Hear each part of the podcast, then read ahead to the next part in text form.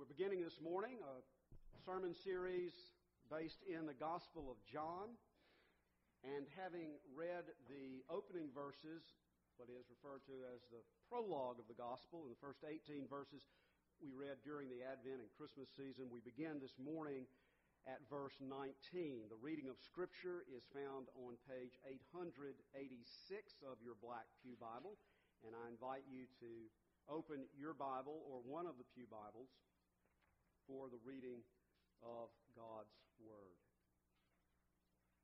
And let us ask the Lord, whose Spirit breathed out this Word and preserved it for us in Holy Scripture, to breathe upon us afresh, to open our ears, to open our minds, and to open our hearts to receive, understand, and respond to His Word in true faith. Let us pray. Almighty and ever gracious God, we give you thanks that in your great love and rich mercy, you have come to us to redeem us from our sins and to set us free from the dominion of the devil, that we might live as children of your kingdom.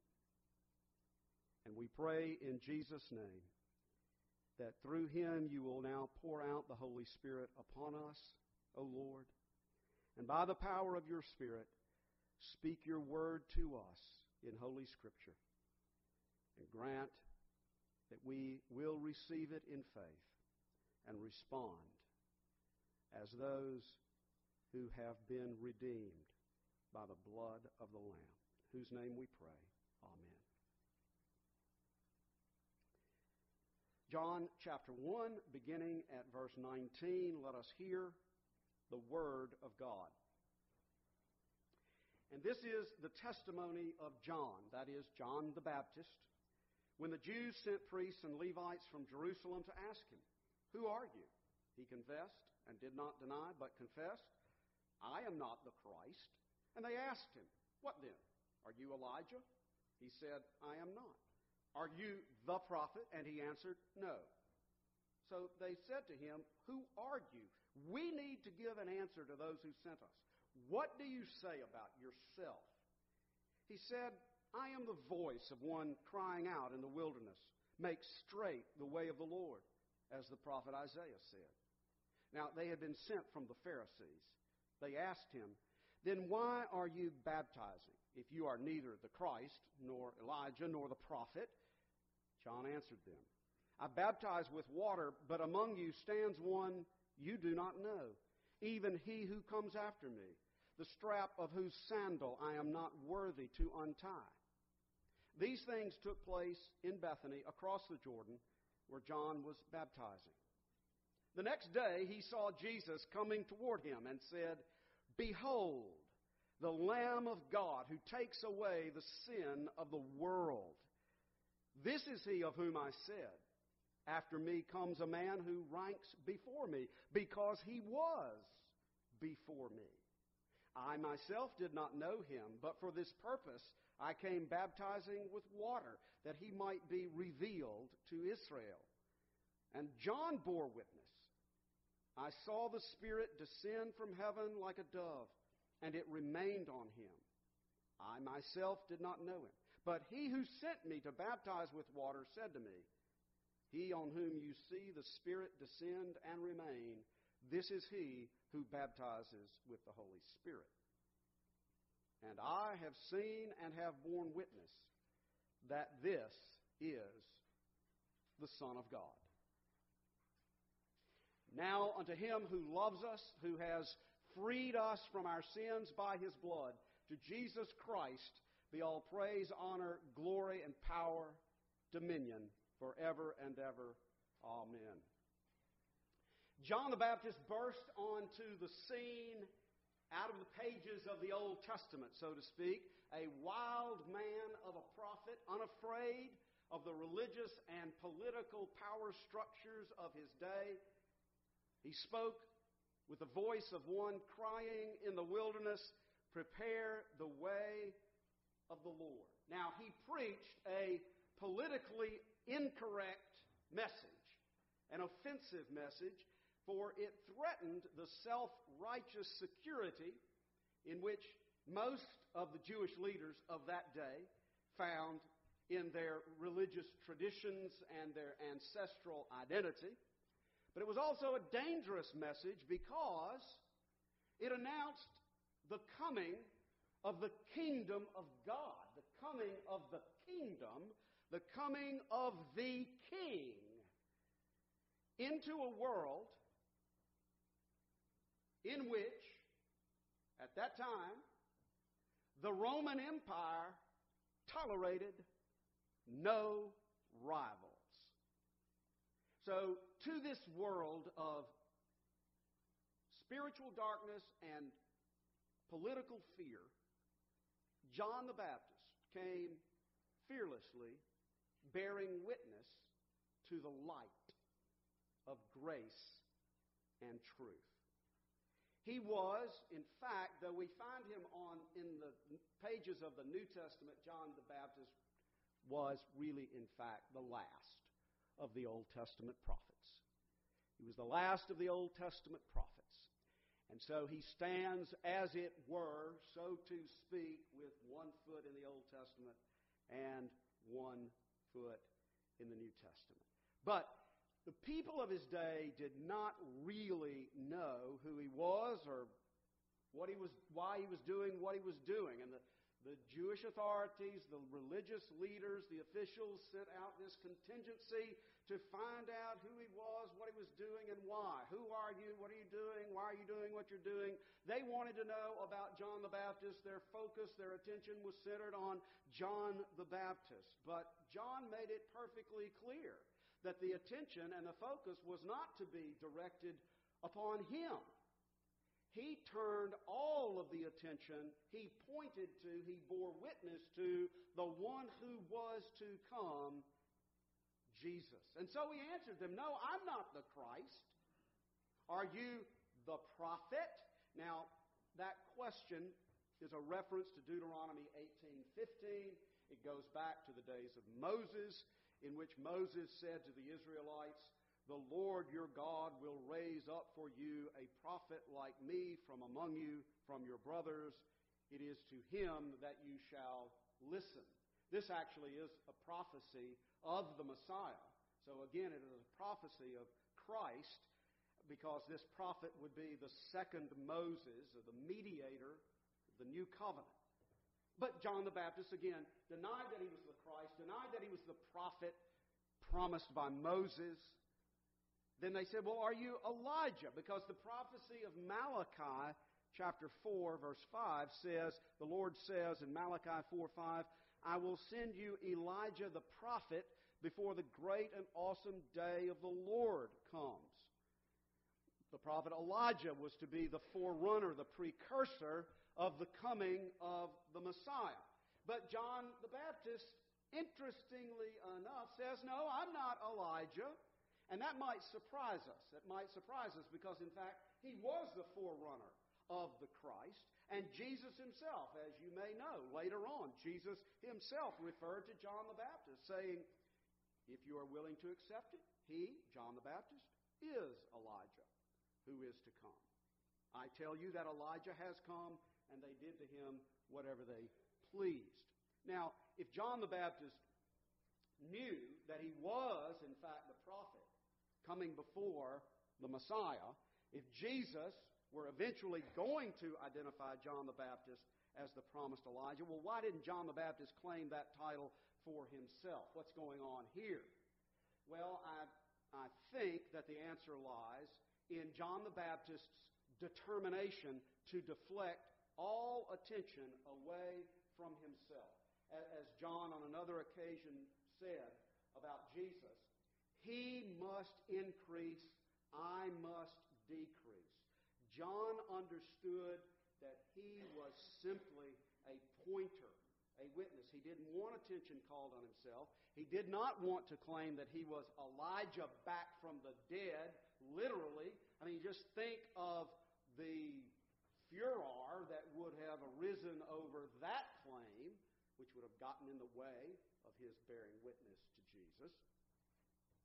And I think it can also be said that John the Baptist knew that he did not have the authority to make that claim about himself, for himself. You know, it would have been wrong for John the Baptist to have been calling all the attention to himself by proclaiming himself to be Elijah. Only God had the authority to declare who that was. Jesus, yes, had the authority to say that John the Baptist was, in fact, the promised Elijah. Not in the sense that of any kind of reincarnation, not in the sense that he, Elijah had come back from the dead, but that John the Baptist fulfilled that role, fulfilled that prophecy of Malachi by the role that he filled. So, for all of these reasons, John the Baptist was really making the point look, you've got it all wrong. It is not about me, it is about the one who is coming after me, the thong of whose sandal I am not worthy to untie a saying which meant that in relationship to Jesus, John was lower than a slave. Completely insignificant. And note what John says here in this passage. After me comes a man who ranks before me, or above me, because he was before me. What is John the Baptist saying there? Jesus was not before John chronologically. You, you know the story of the Annunciations. John the Baptist was born before Jesus. He's not referring to chronological age. He's not re- referring to public ministry. John's public ministry began before Jesus. What is John saying? After me comes a man who ranks before me that is preeminent to me because he was before me. John the Baptist is here testifying to, announcing the eternally divine nature of Jesus Christ. In the beginning was the Word, and the Word was with God and the Word was God. He was in the beginning with God. By him all things were made. And without him not anything was made that was made. Jesus was from all eternity before John. That's divine revelation. John ordained by God as a prophet, the last prophet to bear witness to the Messiah. John the Baptist experienced divine revelation. When John baptized Jesus, the voice spoke from heaven, This is my beloved Son in whom I am well pleased. John saw the Spirit fall in the form of the dove. At that baptism, God had already told him the one on whom you see the Spirit descend. This is my beloved Son. And so John burst on the scene declaring Jesus.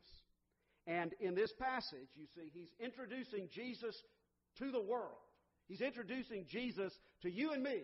And he says, Behold the Lamb of God who takes away the sin of the world. Behold the Lamb. Now, this is one of the great themes of the whole gospel, the entire gospel of John, which we'll be looking through the weeks to come. Behold the Lamb of God. And when John says that, he is, in effect, he is summarizing the Old Testament as he introduces the one who fulfills all of the promises of God given to his people in the Old Testament. John is saying, This is the one for whom you have been waiting.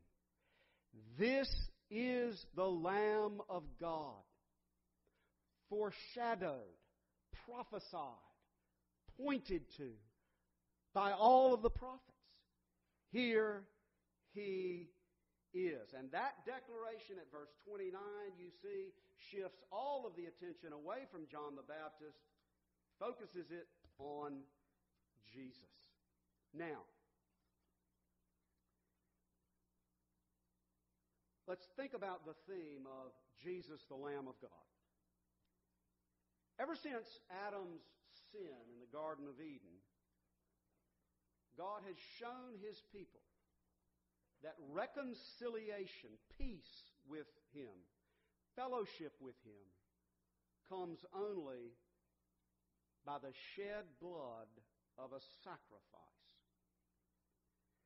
You may remember that immediately after Adam and Eve had sinned against God, they became aware of their nakedness. They became conscious of guilt and shame and vulnerability and helplessness and hopelessness. All of that symbolized by the awareness of their nakedness, their nothingness, if you will, their emptiness before God. But in Genesis chapter 3, before God sent them out of the Garden of Eden, God, in His mercy, says the Scripture, made garments of skins and clothed them. Now, that is the first instance of death in the Bible. To make a garment of skin, it's not a garment of cotton, it's not a garment of wool, it's a garment of an animal's skin. Make a garment of an animal's skin, what do you have to do to that animal? You can answer that question. You got to kill it. The first instance of death in the Bible. It's the first sacrifice offered in the Bible. Who offered it? You can answer that question. God. There it is. There is the gospel of Jesus Christ in Genesis chapter 3 the offering up of a sacrifice, death, the shedding of blood. For what purpose? To cover the nakedness, the shame, the guilt of Adam and Eve. That's the gospel in Genesis 3. That's Jesus in Genesis 3. That is the reason that right there in the Garden of Eden, right there at the beginning of the story of redemption in the Bible. The principle is revealed. It's expressed in the letter to the Hebrews in chapter 9 that without the shedding of blood there is no forgiveness of sins. But you see, that sacrifice in the garden, the sacrifice that God offered up, was only symbolic. It was pointing to the true sacrifice which would be made when the true Lamb of God would be offered up. The Lamb of God born of woman, whose blood would wash away the sin of the world for all who believe in him, and whose righteousness would clothe the naked guilt of sinners who trust in him. So, there in the Garden of Eden, God gave the promise of the Lamb of God who would take away the sins of the world.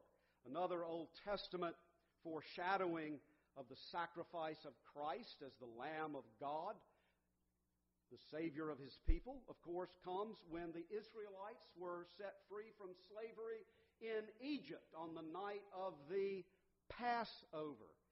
Each head of household took a lamb, a lamb without blemish, a lamb without spot, and sacrificed it and put the blood of the lamb on the doorposts and the lintels of the houses where they were, having feasted upon the lamb.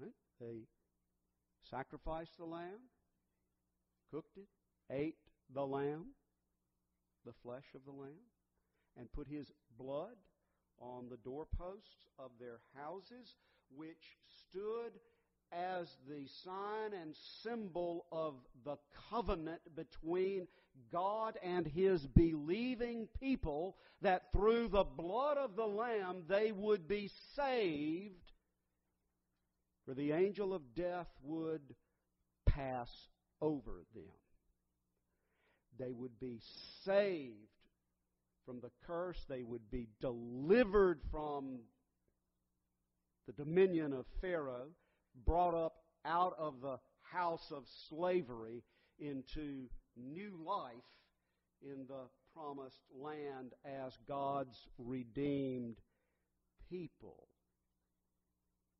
Well, all of that is a foreshadowing and a sign of the redemption, the salvation, the liberation that comes through Jesus Christ, the true Lamb of God, by whose blood shed on the cross the wrath of God against our sins is satisfied, and by his mercy we receive redemption from the guilt of our sins, redemption from the curse of death, liberation from the dominion of the devil. We are transformed, no longer slaves of Satan, but children of God. All of that in the Exodus account of the Passover of the Israelites, you see, points forward to and is fulfilled by Jesus, the true Passover lamb. And these principles apply, of course, to all of the Old Covenant, Old Testament sacrificial system, which was instituted through Moses, which you read about in the books of Exodus and Leviticus. And the, the sacrificial system of the Old Testament was but a sign, a, a, a, system which pointed to the salvation that would come through the true Lamb of God. And let us hear what the prophet Isaiah said about that from chapter 53 of Isaiah. He was despised and rejected by men, a man of sorrows and familiar with suffering. Like one from whom men hide their faces, he was despised. We esteemed him not. Surely he took up our infirmities and carried our sorrows. We considered him stricken by God, smitten by God, and afflicted. He was pierced for our transgressions. He was crushed for our iniquities. The punishment that brought us peace was upon him. And by his wounds we are healed. We all, like sheep, have gone astray. Each of us has turned to his own way, and the Lord has laid on him the iniquity of us all. He was oppressed and afflicted, yet he did not open his mouth. He was led like a lamb to the slaughter. The sacrificial slaughter of atonement. The peace making sacrifice. And as a sheep before her shearers is silent, so he did not open his mouth. It all comes together there in Isaiah 53. The Lamb, the true Lamb of God, you see, is really a man. A man who suffered and bore the sins of his people. A man stricken, smitten, and afflicted by God in your place, in my place. A man pierced for our transgressions, crushed for our iniquities, whose punishment would bring us peace, whose wounds would make us whole. For the Lord has laid on him the iniquity of us all.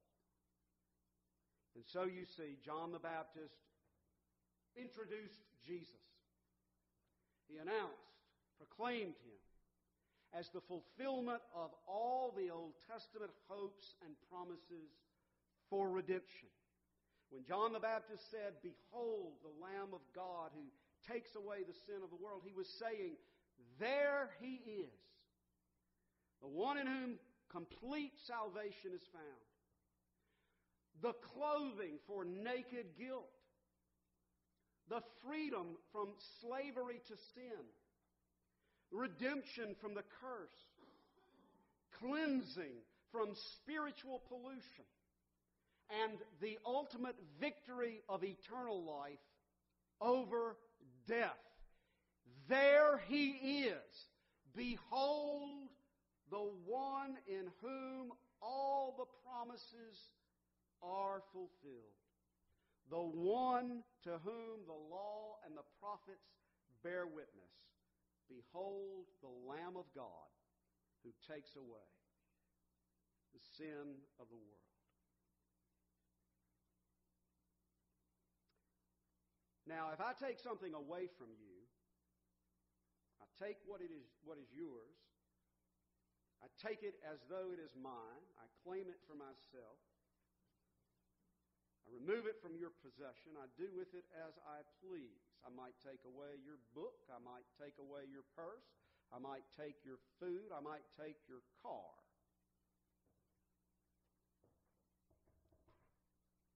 All of which would be very bad things to do But here's my point. It is in my power, I suppose, theoretically speaking, to take what is yours and claim it as mine. As wrong as that is, but just bear with the illustration. Because here's the point there is one thing I cannot take from you. I cannot take away your sin.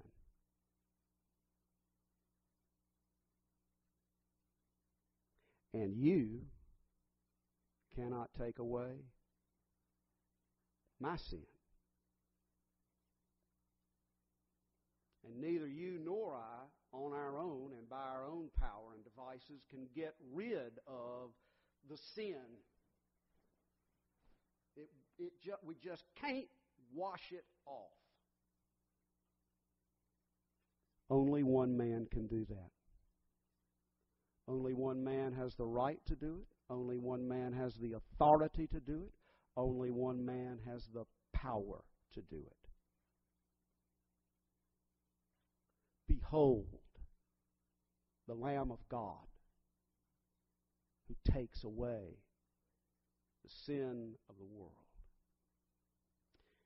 Jesus Christ and Jesus Christ alone can take away the sin of the world. And by that phrase, the world, John means the sin of people from all nations, people from anywhere, people from everywhere, people of all time, even people who lived before Jesus chronologically in history. Who took away Adam's sin? Jesus. Who took away King David's sin?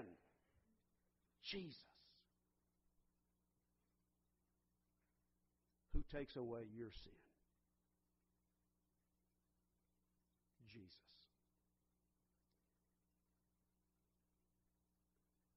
If he's able to take away the sin of the world, then he is able to take away your sin. This is the precious promise of salvation for all those who believe in Him. To believe is to embrace Him, honor Him, receive Him for who He is, trust in Him, look to Him, look to Him alone for salvation. And so, once again, for all of us, and it, matters not what our journey in life is today. It matters not whether we are whether we have been believers in Jesus for as long as we can remember. That is the case for many of us gathered here today. Or whether we're rather new to the faith or coming back to the faith or on the fringes of the faith. What matters is that day by day we are placing our faith in Jesus Christ. And if you've not made that as a conscious decision, I, I would plead with you by the grace of the Holy Spirit. To receive the Lord Jesus Christ as your Savior and to find in Him, as I must find every day of my life, my comfort and my assurance of salvation in Him alone, who takes away my sin. Let us all, one and, one and all, behold Him, welcome Him, embrace Him, give thanks to Him, place our faith in Him, cast our sins upon Him, and follow Him. And let us never forget that we have been redeemed not with perishable things such as silver or gold, but with the precious blood of Christ the Lamb without blemish or defect. In Him is our perfect salvation. Worthy is the Lamb. Glory to the Lamb. Let us pray. Heavenly Father, we thank you for the great promises of the gospel of Jesus Christ, in whom we have life redemption, forgiveness of sins, and the hope of glory. We pray, O oh Lord, that you would apply the truth of your word with the power of your Spirit to our hearts, to our minds, to our inner being. That in union with Christ through faith, we may now live as those who have been completely, fully pardoned and set free to live new lives to the glory and praise of your name. Through Christ our Savior. Amen.